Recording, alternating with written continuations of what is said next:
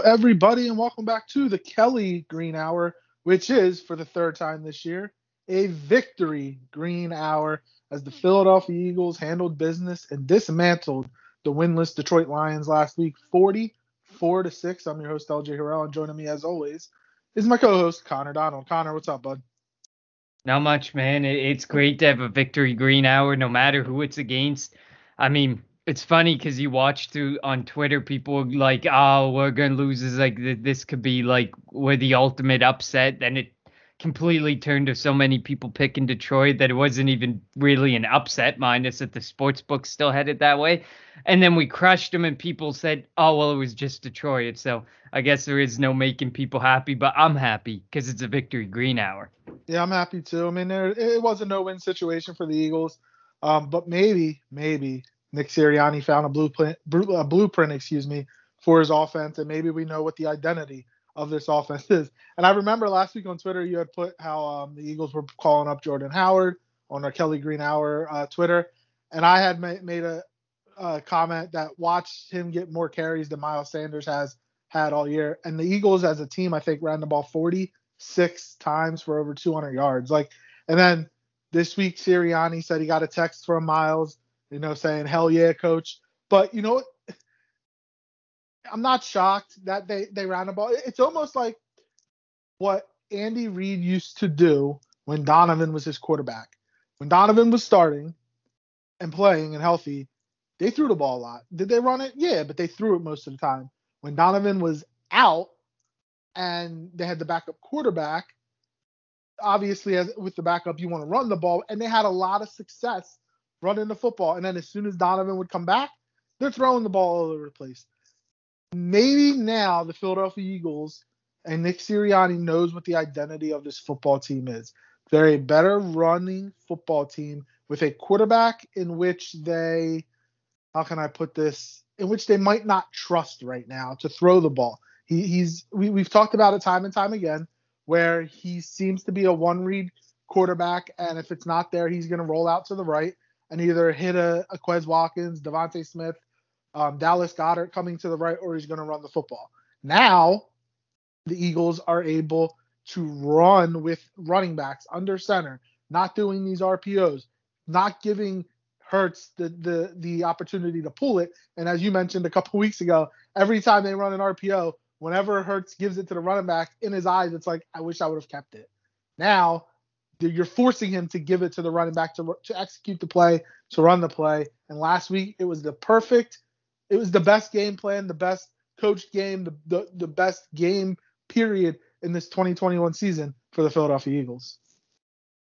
Absolutely, and and I was actually listening to Greg Cosell talk earlier uh, a couple days ago, and one of the things he said is he noticed a big change in that they put Jalen Hurts under center a lot more. They forced him into the situation, like you said, where you have to hand the ball off. They weren't giving him options. They weren't letting him read the defense. They wanted that ball to be handed off. And I think that kind of alludes to A, the way the game was flowing, and also B, they don't trust Jalen Hurts to actually hand the ball off if they gave him the option nine times out of ten he's not taking the run. He's reading the defense and then he's optioning or he's passing when the, and the pass sometimes would just lead him to lead him to exit in the pocket anyways. Um, so and I think that all comes back to the rumors that are starting to surface that you know Chris Mortensen was saying and Adam Schefter were saying that the Eagles don't have faith in Jalen Hurts and they don't think he's the future of the franchise. And keep your eye on the biggest name right now, Russell Wilson. So to me, that just it all goes back to they changed the offense because of the way the game was flown, but also I think it's because they just honestly don't trust Jalen Hurts to just hand the football off and and commit to the offense properly. You, you mentioned how they made the change um, to the offense by having Hurts under center. Well, they started that way against the Raiders and went completely away from it. Now we just need Sirianni to continue with that. You know, going up against the Los Angeles Chargers this week, I think the Chargers' weakness um, defensively is the running game, even though two two of their top three corners are out. So that's going to entice Sirianni to want to throw the football, you know, 40 times probably um, in front of the home fans. But You know, go with what works. This is a running football team. Their offensive line is built to run. You know, with Mailata, with Dickerson, Kelsey, uh, Herbig or Driscoll, and Lane Johnson, they are built to run the football and t- and, and use use your advan- use your your strength to your advantage against a team that has a weakness to what your strength is. Um, and that's what the Eagles did on Sunday against uh, Detroit. They took advantage. It seemed like Detroit just quit as soon as the Eagles were able to get up. It their offense. Jared Goff is terrible, by the way. Um, he has zero wins with any coach not named um, uh, Sean McVay, but he, he didn't look good. That Detroit team's not good at all. Dan Campbell might be in over his head. We've talked about the Eagles. Uh, talked about Sirianni being in over his head. I still think he is, um, but we'll see going forward. Um, you know, going up against a, a first year coach last last week, going up against another first year coach this week. It's not many times that Sirianni is the coaching, uh, for lack of a better term, coaching favorite. And last week he was. This week I don't think he's going to be because Brandon Staley's a really good coach. Now while the while the Chargers have been struggling and and Herbert has been struggling, we'll, we'll see what happens and we'll talk about that in a little bit. But going back to last week, we mentioned it, total team effort. Um, the defense forcing a turnover, the Gannon blitzing, um, them getting after the quarterback. Uh, it was a total team domination and one that we wanted to see. And you mentioned it going into the game. A lot of people were picking against the Eagles. I picked against the Eagles, and I was wrong. And I'm happy I was wrong, obviously. And then coming out of it, it was oh, it's just Detroit. Well, like you mentioned, we can't have it both ways. If they're if they're going to be the underdog and they win, give them credit. And the, the Philadelphia Eagles deserve credit for how they performed last week against the Lions. Yeah, and like the way we look, like I was one of those people who turned and picked the Philadelphia Eagles to win. D- did I pick them to win by this much? No, I think I picked them to win by 10, but in a low scoring affair. I can't remember. I think it was 24 17 or something along those lines that I had predicted. And when you think about that, it's like the fact that you know you're you're two and five and you're sitting there and you're like oh well you just beat the detroit lions. Those are the games you need. Those are the games that you should be expected to win. And this is a team where we don't even know what our expectations are of this team. So when you get a win no matter who it's up against and we dominated the lions it's not like it was a close game and it's like oh man what a close game with the lions. We dominated the detroit lions. So it's not even a matter of having it both ways in my eyes. It's a pure domination of a team we should have purely dominated or at least significantly beat.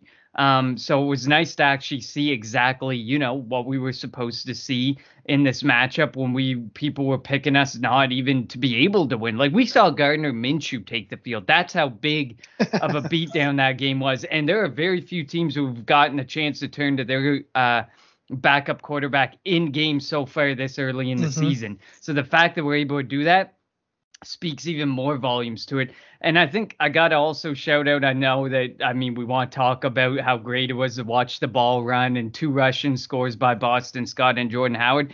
But I got to shout out the, the defensive line because they had a really good game. And I get it. Listen, the Detroit Lions don't have a great offensive line, their quarterback isn't great. I understand that. But to have Milton Williams' first career sack, Tarron mm-hmm. Jackson's first career sack, Josh Sweat with two, Derek Barnett with one, Hassan Ridgeway with one, to see all those names getting sacks and putting in work, that that you like to see that. You love to see that, and that that's really a good thing. I I wrote in my article last week previewing the game that the name to watch was Josh Sweat, and he literally came out of a cannon in the first quarter. I think both his sacks came in the first quarter which is fine with me because the sack's a sack. It's a tackle for loss. It, it, happened, and it was really great to see Josh Sweat able to do that.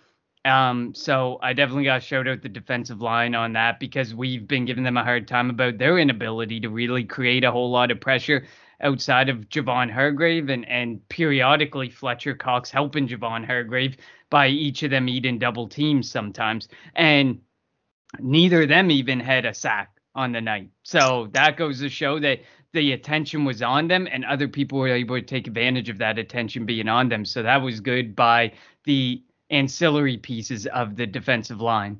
Yeah, oh, I wish we could play the Detroit Lions every week. You know, we might mm-hmm. go 15 and 2. No, but um, the Eagles are surpassing that. You know, you mentioned how we don't really know the identity. We don't know what the Eagles are. It's kind of tough, or it's kind of I don't know if that's a good thing. We're approaching and about to pass since you know there's a 17 game season, the midway part, of the year, and we don't know what this team is. Are they are they an offensive team, defensive team, running team, passing team, blitzing team? Not like we don't know what this Philadelphia Eagles team is, and I, I would have hoped that by now we would know. Now, fortunately for the Eagles, yes, they're three and five. They're uh, what three and a two and a half, three and a half games um, behind Dallas in the division. I think it's three and a half games behind Dallas in the division right now. But if you look at the second second half of the stretch stretch for the Eagles, and we talk about this a lot, but after this um, game against you know Justin Herbert and the Chargers, you know you get Trevor Siemian or Taysom Hill and the Saints. Um, you or actually, you know, you get Teddy Bridgewater, then you mm-hmm. get Tay- Taysom Hill or Trevor Siemian with the Saints. Then you get Daniel Jones. You get maybe Zach Wilson or Mike White. Um, who knows? Or Joe Flacco. Um, you know, we'll see Taylor Heinicke twice. We'll see, like, they're going to ha- be favored in some of these games. Last week was the first game in the of the first eight games of this year that the Philadelphia Eagles were favored. Going forward after this week, they're going to be favored in some games, and they're going to have to take advantage of this. What what I'll call a weak schedule, and I hate that doing it because as I mentioned before, the Phillies had the easiest schedule in the second half of the year and got swept by the Arizona Diamondbacks. So I don't want to say you know because they have an easy schedule, the Eagles are going to take advantage and be able to make a run, whether it's in the division or whether it's at a wild card but they have to be able to take advantage and win games where you're favored, where you have the advantage offensively, defensively, even in the coaching staff. Can't be losing to to the Joe Judges of the world, um, you know, and whatnot. But they have to take it one game at a time, and, and this game coming up against the Chargers is going to be a fun one and one that'll probably be close. Definitely. I mean, I think that people are are kind of I it's actually interesting because people aren't prepared to write Philadelphia off this week against the LA Chargers, and I've actually heard people pick us as like their underdogs, underdog picks of the week. So that makes things very interesting because, like you said, the LA Chargers, they have been struggling. They've had their issues offensively and defensively. They're really bad against the run, which is a really good thing when you see what we just did last week against the Detroit Lions um, and just completely dismantling them with the uh, with the rushing game. Yeah, definitely. And um, so, you know, I, I think it's it, it's obviously easy to talk about a winning game, but I, last week's game was such a dominating performance by the Eagles, one that we wanted to see, I, and I'm glad you know whether it's the Darius the, the Avonte Maddox Darius Slay fumble and return for a touchdown, which happened late in the game, or just the Eagles' total domination, as you mentioned, both offensively and defensively, especially on the front lines. I want to talk about. We just passed the trade deadline, and there was a lot of talk of Fletcher Cox getting traded. I'm glad he didn't. Um, he he should whether he'll be here next year or not, I don't know, but you know he should be able to at least finish off this year um, as an Eagle. Um, what moves? I mean, and there was really only one big move. So Von, the Von Miller trade, which was a shocker to me, from Denver to to the Rams, who have Aaron Donald, Jalen Ramsey, out of out of Von Miller, three Hall of Fame caliber, probably Hall of Fame players. You know, what type of impact does that make for the Rams, Connor? Like, they're obviously what are they seven and one right now, uh, maybe six and two. I, I, can't remember off the top of my head, but that team, which has one of the best defenses in the NFL, where, where do you see that taking them? And of the the, the moves the Eagles made, they, they traded Joe Flacco. Um, they acquired Kary Vincent Jr., a rookie corner from Denver, for a, a sixth round pick. Not trading Fletcher Cox, not making you know, trading a, a Brandon Brooks type, you know, moves that they either made or didn't make. What which ones do you think will impact the Philadelphia Eagles season the most going forward? Well, I'll start with the Von Miller deal. And, you know, I listened to Andrew Brandt the other day, and, and one of his things was how much longer can they be all in before they're all out? Because they have no draft picks. They have no way of building behind the main core of their team right now. If injuries start to strike, they are they are wiped out. They are wiped clean. So you have to be very careful. I think uh, they've redefined all in, um, but they they're dangerous. They they were dangerous before this move. This just makes them even more dangerous and solidifies their linebacking group. Um, and the fact that they were able to get uh, Denver to take on so much of that so that they could fit him under the cap. And now they're working on negotiating a new contract for next season. That just baffles me that that a team was willing to take that much cap. But it kind of looks like you know the Denver Broncos are really working on on almost not a rebuild, but a very quick retooling by grabbing a second and a third round pick and and I, I think they, they may regret the decision not to have drafted a quarterback this year because they brought Teddy Bridgewater in, and Teddy Bridgewater is exactly what we expected Teddy Bridgewater to be. So, really kind of unfortunate for them um, because they're in a bit of a mess at the quarterback position, which is so ironic given the person who was calling the shots and making the draft picks. You would think that he would know how to make a, a good quarterback or recognize a good quarterback move. Um, the Eagles Kary Vincent, apparently, this was, uh, I was reading an article yesterday. Kary Vincent was uh, a guy that Howie Roseman really liked last season kept an eye on. Oddly enough, they didn't do a pre draft interview with him or anything, but they just really liked him for his versatility. He played in the nickel, he played as the outside cornerback, he played as a safety um, at LSU. He is a bit undersized, obviously, but you can see what they're trying to do. We're doing the same thing that we did two years ago. We talked about it quality over quantity or quantity over quality at the cornerback position. They're trying to figure out what life after Steven Nelson's going to be like, preparing for do we have someone on board who can support life after Darius Slay? Like I think they're just preparing. They're just think because I think we have nine cornerbacks on roster right now. so it's like so we're just back to where we were a few years ago when we were talking about Rasul Douglas and talking about Sidney Jones and talking about Avonte Maddox and that group of cornerbacks that we had prior to bringing Darius Slay and and I don't necessarily believe it's a bad way to do it because I like Tay Gowan. Kary Vincent, to me, I didn't mind him. He was very undersized, super athletic, which is seems to be the defining factor of becoming a Philadelphia Eagle now. If you're athletic, you're in. Um, because he runs a sub 4440. He's a 4.3 speed. Um, he's got some other nice athletic traits. So I'll be interested to see what they do with him. I don't think he can play safety at this level. I think he's more relegated to just the nickel corner, which means maybe we're preparing for life after Avonte Maddox because he's a free agent this year. I think they're going to resign Maddox. He's had a really, really good he year. has had a really good year with that move to the nickel spot. So maybe Kary Vincent's just a depth option. Tough to say. Um, the Tay Gowan trade Zach we McPhearson talked about. Too.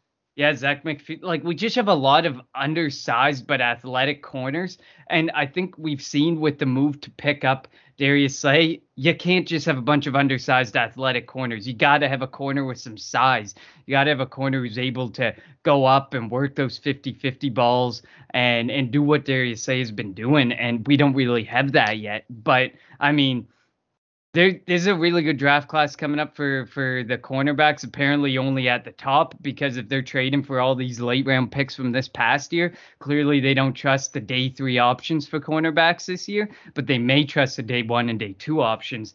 So I'll be interested to see what they do there. But also, if they end up trading away two or all three of those first rounders in a deal to get a quarterback, um, well, then I don't really know what to say on that front because we may be stuck at the cornerback position with quantity over quality yet again, um, as we did in prior years. And the and lastly, the Fletcher Cox move. Uh, I didn't expect the move to be made. We're carrying 20 million dead next year. He wanted a a day two pick, preferably a second. It sounds like the Von Miller deal really shifted his yeah, val- how his valuation before that. Yeah. Yeah, exactly. I think it really shifted Howie's valuation on what he thought he could get for Fletcher Cox. But I think he has to understand that nobody was cut. Like nobody, we would have had to eat a lot of salary again, and we were already taking so much. Like he's gonna be off roster, and we still owe him over fifteen million dollars after not this season but next season. We're still gonna owe him a ton of money in dead cap. So I don't know if we could have afforded to eat any more when you could just keep him around and him and Javon Hargrave paired together aren't that bad. Just prepare to build behind them because I think it's you know we have to consider preparing for life after Fletcher Cox. I respect Howie for the way that he tried to get maximum value out of players, but the trade deadline just isn't what it used to be or has never really been Yeah, the NFL, the NFL. trade yeah, the NFL trade deadline's not that good compared to you know the MLB or even the um uh, um NBA trade dead, trade and. I think it has a lot to do with the cap situation too, because you know the cap didn't go up. Now we now it's a wait and see of what the cap's gonna. Obviously, it's going up this year, but what's it gonna reach? Like you don't want to land all these guys and be in a situation where it goes up half the amount you thought it was gonna go up. Instead of going up 20 million, it goes up 10 or whatever. Teams just don't want to get stuck. and it's also you're going from one system to another. And if trying to learn an NFL playbook um, and, and and whatnot is a lot harder than learning uh, NBA play like the five plays an NBA coach might run, or uh, there's not even really plays. You, you learn signs in baseball. The- so I- exactly, that's a big thing too. Like I people often forget because I made the reference. Uh, I put a tweet out about the OBJ situation, and I said like, you know, it's not all about in football. It's not all about oh he's got a big name, let's bring him in because we know he's gonna you're gonna plug him in, you're gonna play him. That's not a guarantee like the NHL or the NBA or the MLB where you can just plug and play a guy. It's about scheme, finding scheme fit, finding a culture fit, and it just like I made it in reference to OBJ, but that can be in reference to anything. And that's exactly why you don't see the moves because you got to start to grasp the playbook, unless it's like Adrian Peterson, where you're just going to be like, all right, we're going to hand the ball off. And you're Run just going to run right at the uh, run between whatever tackles you see, whatever holes you see. That's all we want from you. Yeah, those situations arise, but when you're building like Philly's building, you need to find those scheme fits, those culture fits, something that's really building towards the future, not a rental for a year that we already were prepared to write off. And now we're sitting at three and five, and people think we have a chance.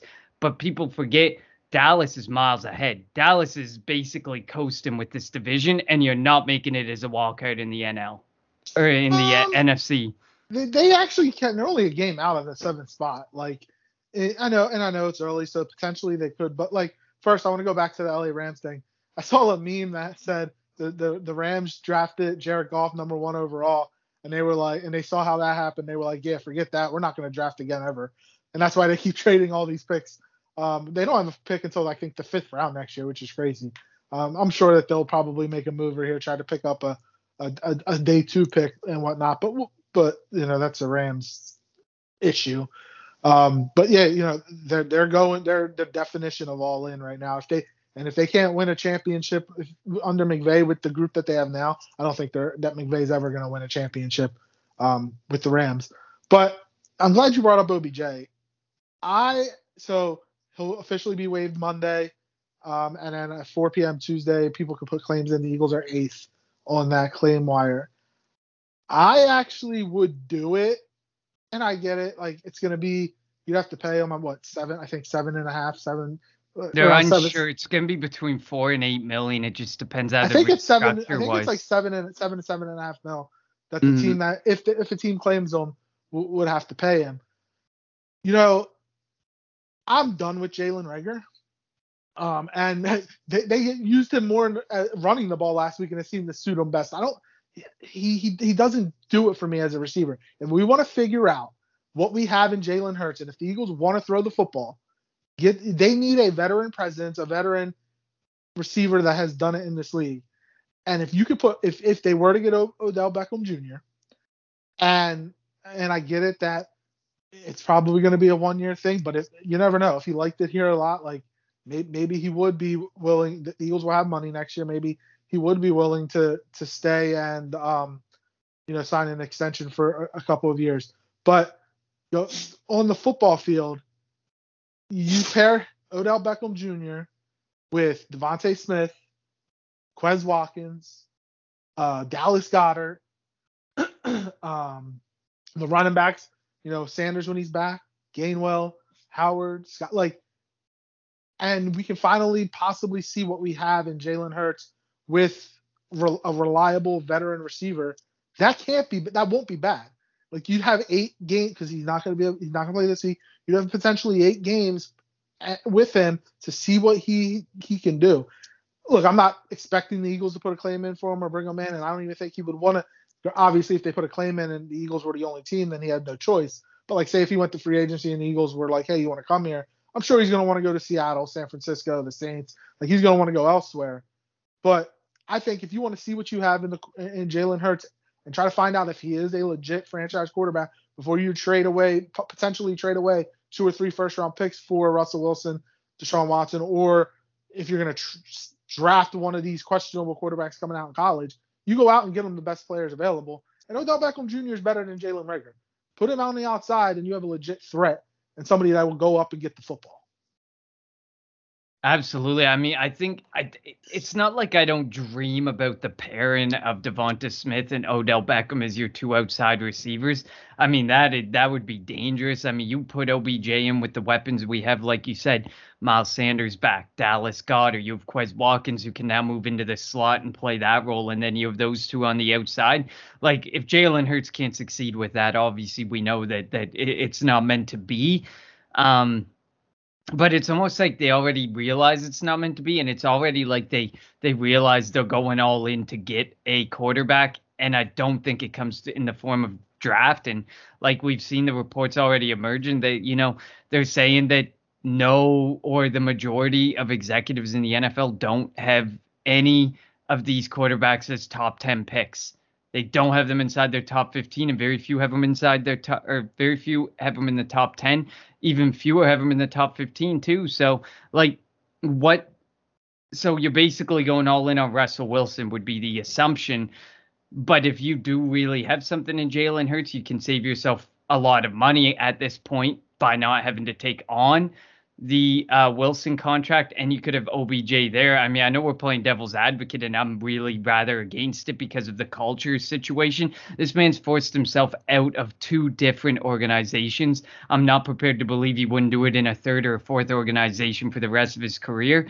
Um, but I mean, the guy just turned 29 yesterday on the day he was released. So let's not deny that the guy still is at a point where yeah he's going to start to go off the cliff but let's not deny that there isn't two to three more years there of very worthwhile play. And at least for namesake you have to watch the guy. You have to take account for him on the defensive side of the ball because you know that they're going to try and hit him when they can. Um, so I'm not denying it, and I think it's not a foregone conclusion that so many teams would be in on him either. I know a lot of people are like, "Oh, you'd be crazy not to go in on him," but I don't necessarily believe that 32 teams would line up for his services. I'm not prepared to believe 16 teams would line up for his services at this point in the season. So I am interested to see how the waiver wire breaks down. I do think he doesn't make it through waivers. Somebody's claiming that man. But I, I don't think it's as foregone conclusion as what some people are tweeting out, like, oh, you got to have him on your team. Oh, you got to get this guy. I, I, I disagree. I think there's more than 16 teams who will easily pass on this man. Yeah, there's a bunch of teams that really don't need him. But my thing, if the if the Eagles were able able to get him here, they have the Giants on their schedule twice the, the remainder of the season. Talk about motivation for a guy who whose uh, Giant career didn't end the way that him or the Giants fans would have wanted it to. Talk about motivation, what he would want to do against his former team. Um, again, I don't think he's going to come to, the Eagles. I don't think the Eagles are going to put a claim in, but I wouldn't be mad. And, and it, I think that they would get him motivated OBJ for the rest of this year, and it can only and, and as we mentioned, it can only help the offense and help your quarterback out that you're trying to determine is he the guy. Um, but yeah, so that, that's kind of where all I wanted to touch on when it came to to uh, cut players or or the trade deadline because obviously the Eagles didn't really make any moves and, and we didn't anticipate it. But this offseason is going to be a crazy one, Connor, and I can't wait to talk about the offseason when we get there. Um, you know, end of January, February um, and we get close to, to free agency and the draft because the Eagles are going to have money and they have draft capital. And this team could look different next year, um, de- depending on the moves that they make. I mean, the one difference that I, I will continually say that I want to see is Howie gone and not making the decisions, but we already know that that's not going to happen. Um, so we'll see. We'll see what happens, but I'm, I'm definitely intrigued of how things are going to go um, the, re- the remainder of the season for the Eagles. Yeah, couldn't agree more. All right, so before we get to talking Eagles Chargers, let's do our unheralded player of the week, and this is for week eight in the NFL. Um, I'll go first, Connor. I know you. Um, I'm gonna go, and obviously this doesn't include Thursday. I'm going Mike White for the Jets, defeating the first place Cincinnati Bengals. Uh, 34-31. He threw for over 400 yards for the Jets. Their Jets have what two wins on the year, and they've come against the Titans and the Bengals. Like the Jets are a weird team. Uh, I don't mm-hmm. get them. Um, but yeah, Mike White and and he made he made that offensive offense move, and then you have to think, what's wrong with Zach Wilson? Why can't Zach Wilson do that same thing? Um, but yeah, coming in at the end of, of after Wilson got hurt a couple weeks ago and then starting last week, and even though the Jets did make the move for Joe Flacco to get, to get a vet in there for to possibly start, and, and I know Mike White got hurt on Thursday against the Colts, but he says he's fine, and if he gets the opportunity to start next week, he, he's going to be out there. But yeah, he is. He had a really good game throwing the ball and, and, and controlling that Jets offense and doing whatever he he wanted to do pretty much against a, a pretty good Bengals defense. And so I'm going to go with Mike White and his over 400 yards passing as my unheralded player of the week. Before I give you my unheralded player, one thing just saw this tweet come through. There's 16 NFL scouts in attendance at probably the biggest game this week um, for Alabama college LSU? football. No, at um, Liberty and uh, Ole Miss. Miss. Matt because and Malik, White, Malik Willis and Matt Corral are two yeah. of those big guys, and Philadelphia is one of the teams in attendance. So very interesting. Probably trying to get front row center seats on. Do we go with one of these guys, or are we investing in a Russell Wilson? Just thought that very interesting um, mm-hmm. because it is a matchup with a lot of eyes on it. Because those are two um, of the uh, guys who are higher up on the quarterback list this year after Spencer Rattler kind of completely face planted and fell off mm-hmm. the face of the earth until next season, whenever he uh, wherever he decides to transfer to. Um, me, I'm gonna go on the quarterback side of football too, and this one's ugly. I hate to be a you know a guy who, who shouts out the Cowboys, but I'm going. I knew you were Rush. going there. Um, listen, are the Vikings good? Absolutely not. Are the Cowboys good?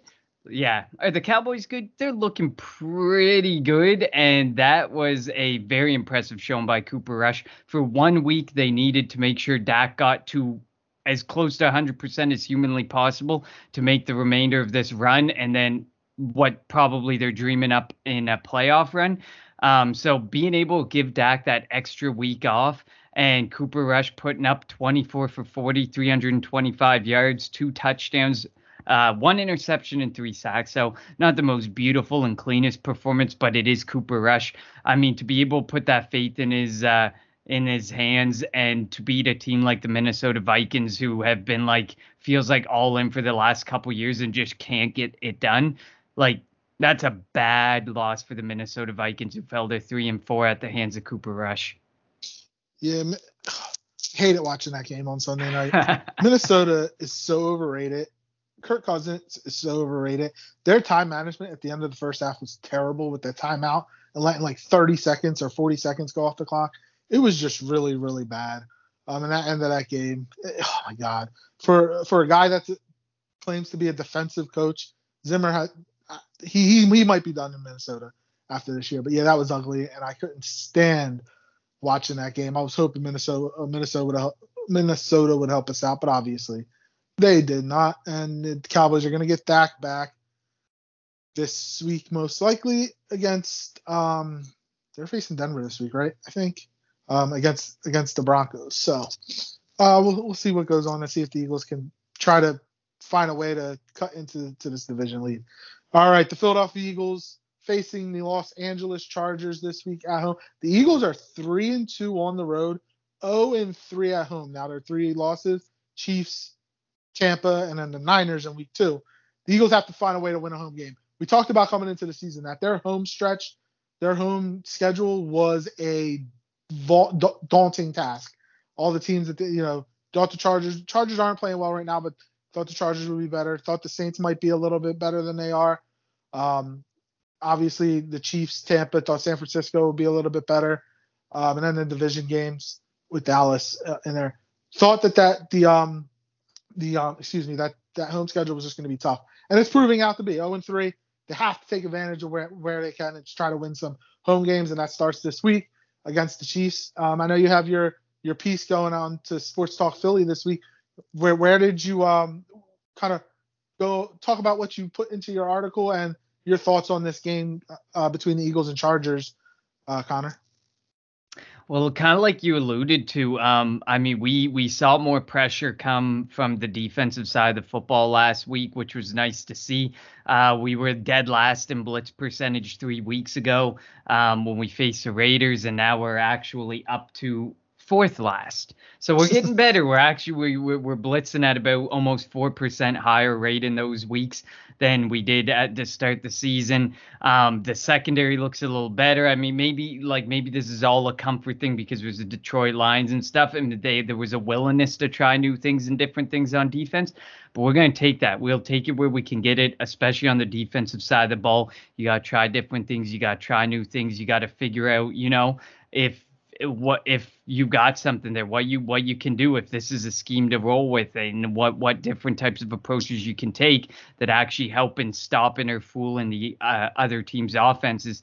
Um, we didn't really get to touch on it but the uh, drop of uh, linebacker there eric wilson uh, i think that was a big move by philadelphia saying that that obviously that experiment wasn't working out and that they were mm-hmm. prepared to roll with guys like Tarron Jackson, Davion Taylor, and really putting the putting the, the giving the reins to the younger guys in the linebacking corps.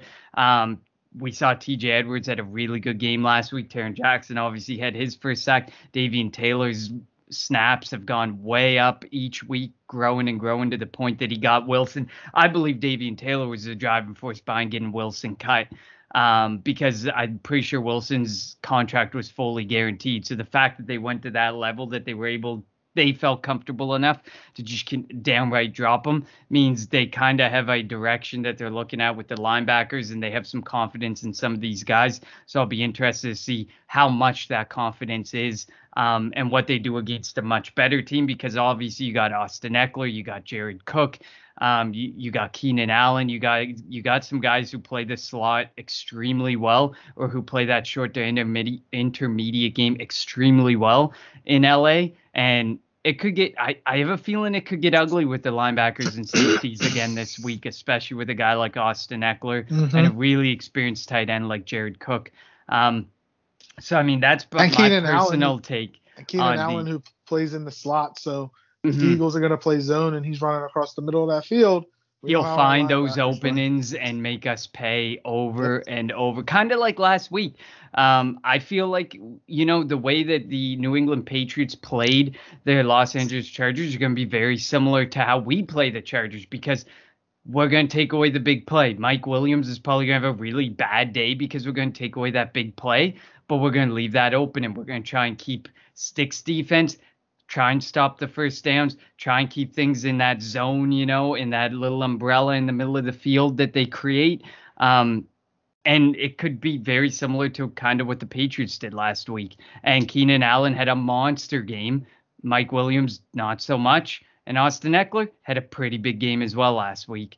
Um, just, so that's my thoughts on the Chargers, at least. I just hope that Jonathan Gannon doesn't re- revert back to that like last week, he was uh, more aggressive than he's been all year. Stay aggressive. I'm not saying blitz 90% of the time. I'm just saying change it up. Don't continue to play the same coverage over and over and over again and allowing the offensive coordinator for for the Chargers to okay, this is what they're going to do. We're expecting it, so we'll we'll we'll divide we'll call a play that'll get somebody open right over the middle of the field. Um, because if you do that, you like you can't win that way. You need to change it up. Um, offensively, the Eagles continue to run the ball because, as I mentioned, the the Chargers' weakness on defense is their run game. Um, yeah, they have uh, Joey Bosa, Nick Bosa, Nick Bosa, one of the Bosas. Yep. I, I it's Joey. It's Joey. It's Joey. Nick's on like San Francisco. They have they have Joey Bosa on the one the, the one end, but everybody else on that line is meh. Um, the guy I really and, and I mentioned how the the Chargers are going to be missing Asante Samuel Jr. and Michael Davis. They're mm-hmm. two of their mm-hmm. top three corners. The guy, one guy I really like on the Chargers defense, Derwin uh, Derwin James. He's good. I like oh, him yeah. a lot. I loved him coming out of uh, Florida, uh, out of college at Florida State. He he is all over the place. I love and we all like the Asante Samuel Jr. wanted the Eagles to take him and um, get get um you know pick six junior here, but uh, obviously that didn't happen. Um, it'll be interesting to see does Derwin James does he cover Dallas Goedert? Um, does he play a little bit of corner to, to take one of the receivers, whether it's DeVonta Smith, Quez Watkins, or whatever, um, with the two two of the top three corners out? Um, does he play kind of like a, a, a in like a linebackers type, a, a rover, um, knowing that the Eagle or thinking that the Eagles are going to run the football? This is where it's going to get interesting. Um, you know, where this is where the game planning comes into play. So I'm definitely going to be intrigued to see what they do with Derwin James. Um, it'll be it'll be good to see him. Again, I'm a huge Derwin James fan. Offensively, yeah, and, I, and just like you referenced before you move on there, they the Chargers rank dead last, 32nd. They've been rushed on the most. They've allowed the most yards, and they're allowing the most yards per attempt. So I mean, if there's one thing to take from in a game plan and strategy for by Nick Sirianni, it's don't really change what you did last week because mm-hmm. you can probably do a very similar thing and kind of hide Jalen Hurts and give him that limited number. You're probably gonna have to throw a little bit more because obviously the Chargers are gonna put some points up on the board. Their offense is a a fair bit better than their defense, but to that point, you should be able to continue to rush the ball and pound the football with Boston Scott, Jordan Howard, maybe Kenneth Gainwell gets a bit more involved in as well. But overall, their defense has been really bad. They're in the bottom 10th of the league all across the board in average time allowed per drive, plays per drive, yards per drive, and points given up per drive. So their defense is really, really not good. There should be no reason why we don't put up at least three or four scores in this game, and you can really lean on that run game again. And yeah, you you're not going to get away with throwing ten times in the game, but you might you can likely get away with throwing fifteen to twenty times mm-hmm. and leaning on that that rushing game again. Yeah, that's what the Eagles' identity should be right now. It can change later in the year, but right now they're a better running team than they are a passing uh, team. I'm going over to the Chargers offense. Justin Herbert hasn't played well the last couple weeks, but he started off the year on fire, where the talk was the Chargers could be the the number one seed in the AFC. It's probably not going to happen now, but still, I mean, he has talent. Um, also, you mentioned Austin Ekeler, Keenan Allen, Mike Williams, Jared Cook. They have a really, really good offensive um, ars- ars- ars- arsenal there. Um, their offensive line is okay, but this is where you know the Eagles front four um, has to has to win the game. They have to take advantage of you know, the, their offensive line and find a way to stop Austin Ekeler. Like that, he's Mighty mouth. He is there. He is Darren Sproles. Um, you know, uh, people envision maybe Boston Scott being Darren Sproles. No, Austin Ekeler is Darren Sproles. Like, he he can do it all on the field, running the ball, catching the ball. Um, so it's that's going to be a tough matchup for the Eagles linebackers, as you mentioned, um, Connor. We know that the the weakness of the Eagles defense is the middle of the, that defense. So Will they be able to take advantage? Will the Eagles, excuse me, be able to uh, not be exploited in in that um, area of the field against these uh, Los? Almost said San Diego Chargers, the Los Angeles Chargers. All right, Connor, prediction time. Um, maybe a key or the biggest player uh, that's going to have a out, the biggest outcome of the game and your prediction. I think with the with the two starting cornerbacks for for uh, LA being out, I understand like we probably won't go to the air as much, kind of like me and you've been talking about. But DeVonta Smith has to become a factor again. He needs to start offense. catching the ball. He needs to start catching the ball. This is a guy who I don't think had a drop in college, and I think we've seen three or four drops already, and some of them not the fault of himself, but some of them clearly just concentration catches that he should have made and he didn't make. Um, so for me, I think DeVonta Smith has to become a factor because yes, we can lean on the run game, but when we really have to open things up or take that shot, DeVonta Smith has to make that catch. DeVonta Smith has to make that play, and Jalen Hurts has to show that he has that continued confidence in DeVonta Smith as well to throw his way. Um, so I think he can be a major impact player with them missing their two starting cornerbacks because DeVonta Smith should be able to take whatever third, fourth, fifth corner they have on roster to school, especially with the way he runs routes and how sharp he's looked in the early going of the season. Um, we didn't get to see much of him last week. Obviously, he was working the middle of that field with the run game in Dallas Goedert. but I think there's reason to believe we can see him a bit more, and he should see five plus of those 20-ish targets slash attempts that go to the air. Um, I don't know if I can go with Philadelphia this week, though. It's tough. I, I think it can go either way. I think it's going to end up a very close game. Um, and I want to say that, you know, that things, that the scoring, that there's a lot of high scoring, but I don't know if it's going to be that high scoring, but I'm going to kind of give it that way. I am going 27 to 24 for the Chargers.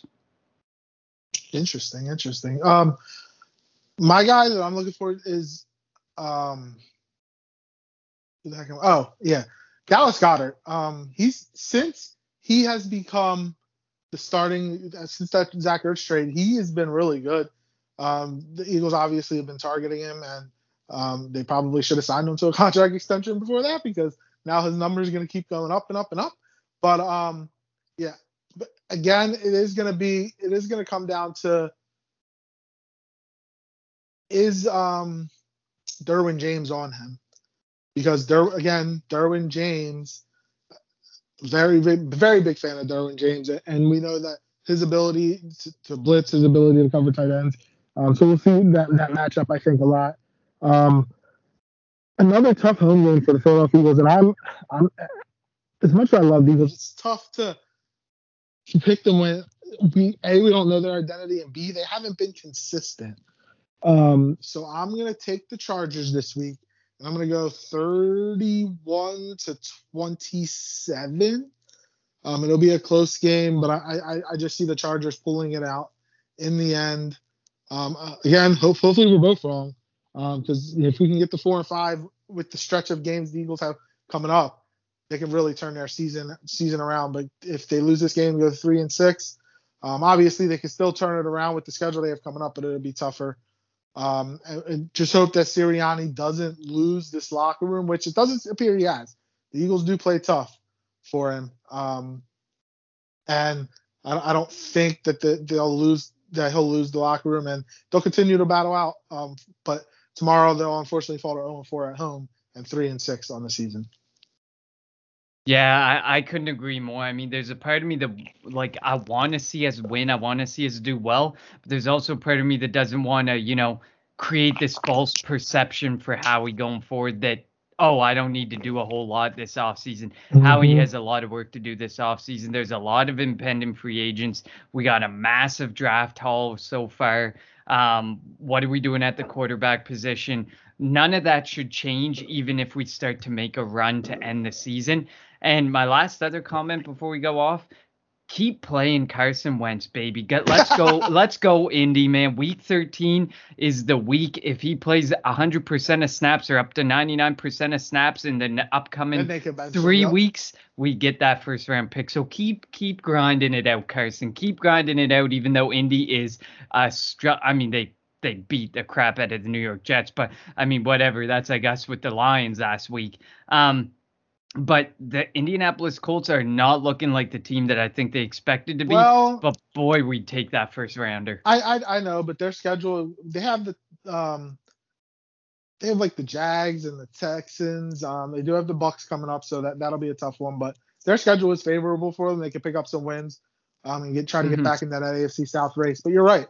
Just, but that's good. That's that's what we want because the more I, I, I it know, looks want, open for them, the more Carson's gonna play. I know, I know, but I want them. I don't want them to keep winning games because I thought well, I know we're gonna get that first round pick, but I would rather it be say a top 15, maybe top 12 pick. Mm-hmm. But the way it's looking, Agreed. it could probably be in the top 20, which is fine. I mean, it's still three first round picks.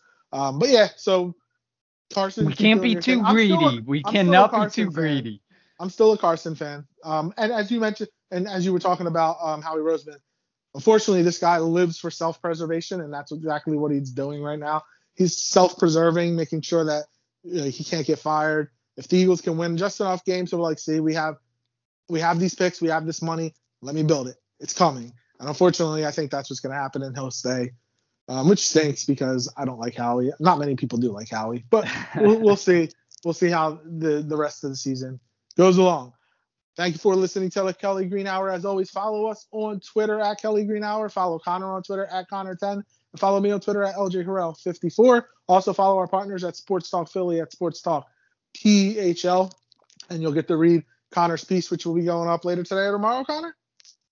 Likely tomorrow, I'm tomorrow? hoping. All right, four o'clock, four o'clock game on Sunday. You'll be able to uh, watch, uh, get, read his piece, um, and then you know get set for the Philadelphia Eagles and the Los Angeles Chargers. As always, rate and review the show and subscribe wherever you're listening to us. Thank you for listening to the Kelly Green Hour. Fly, Eagles, fly.